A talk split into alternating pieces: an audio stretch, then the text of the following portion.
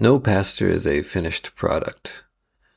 That's a thing you know if you've ever talked to a pastor for any amount of time. That's also why our church body encourages pastors and congregations to see the value of continued study after graduation and assignment, during the years of experience that highlight for a pastor both the value of what he already knows and the necessity to learn more about what he doesn't know. That encouragement came my way recently in the form of some courses offered in my area taught by professors from our seminary. I took one called Maintaining a Lutheran Identity in a Postmodern World. During that class, I thought a lot about you, hence the bonus episode you're listening to right now. I thought about the audience of this podcast, which is to say that I thought about myself, because as I've already confessed to you, I do this podcast for me as a part of my personal devotional routine. It's the icing on the cake that people out there, you, are listening and sometimes even getting something out of it, but I'd eat this cake without any icing at all. I've done it before. So anyway, I thought about you and me and this thing that I've been doing for a year and a half now of taking a look at the characters of the Bible as individuals and thinking about what life was like for them based on what little we know about them and seeing, sometimes through wild speculation, what we can learn through them.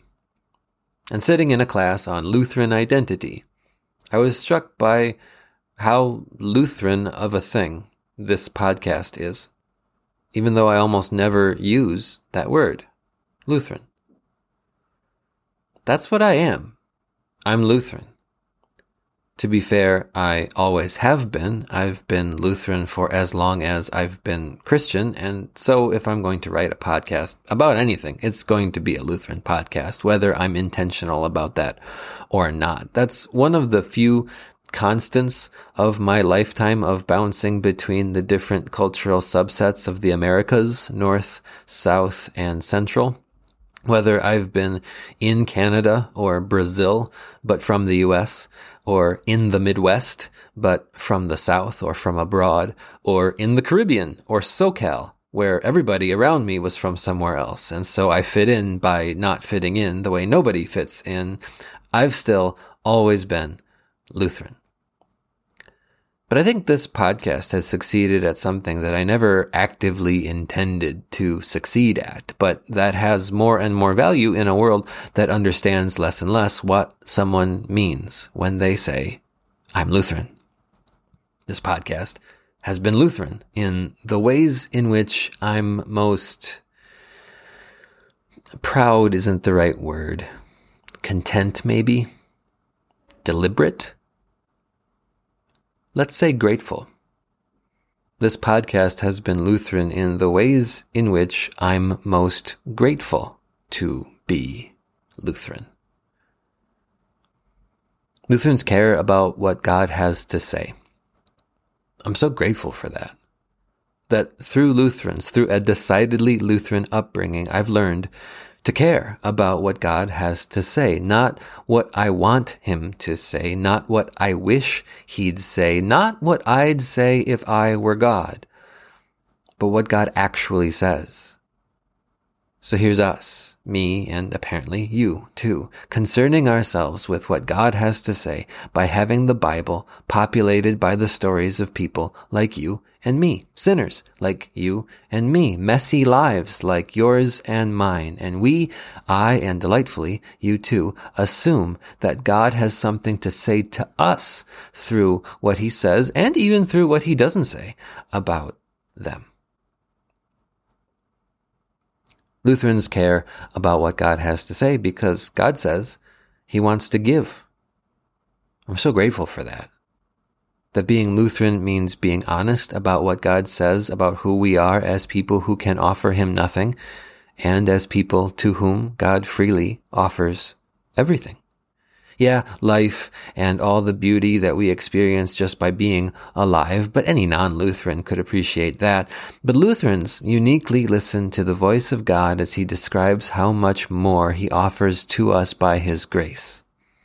In Jesus, his Son, an eternal life of beauty beyond what we can imagine that pours backward through time into this life through the heavenly perspective that grace gives.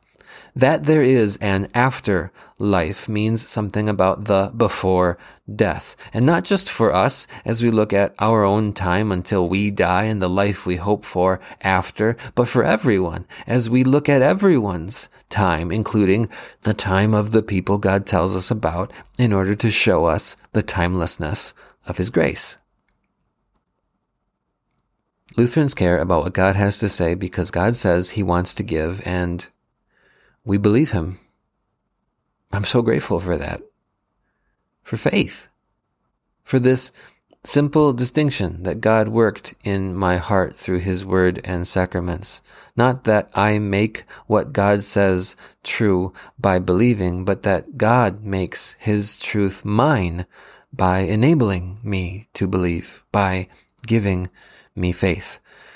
And that faith takes hold of God's truth and so claims it for myself that I can apply that truth to every moment of my life, to everything that happens to me, to every thought that I have, and I can think about the lives of God's people of all time and apply His truth to their moments and happenings and thoughts too. I'm not a finished product. Nor has any episode of this podcast ever been, nor are you. So no Lutheran is as Lutheran as they want to be. Not even Luther.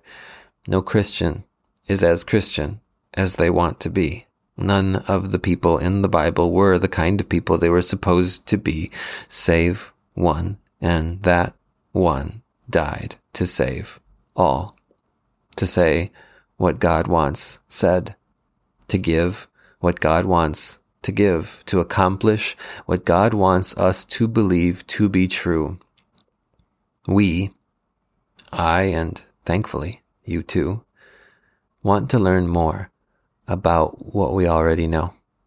We want to have more of what is already ours. We want to be more who we already are. And being Lutheran means knowing that we both want that and get that by Scripture alone, by grace alone, by faith alone. Happy belated Reformation. Ach, and I didn't even say anything about postmodernism or post-postmodernism or millennials or boomers or iGen or the awkward humor of professors who speak in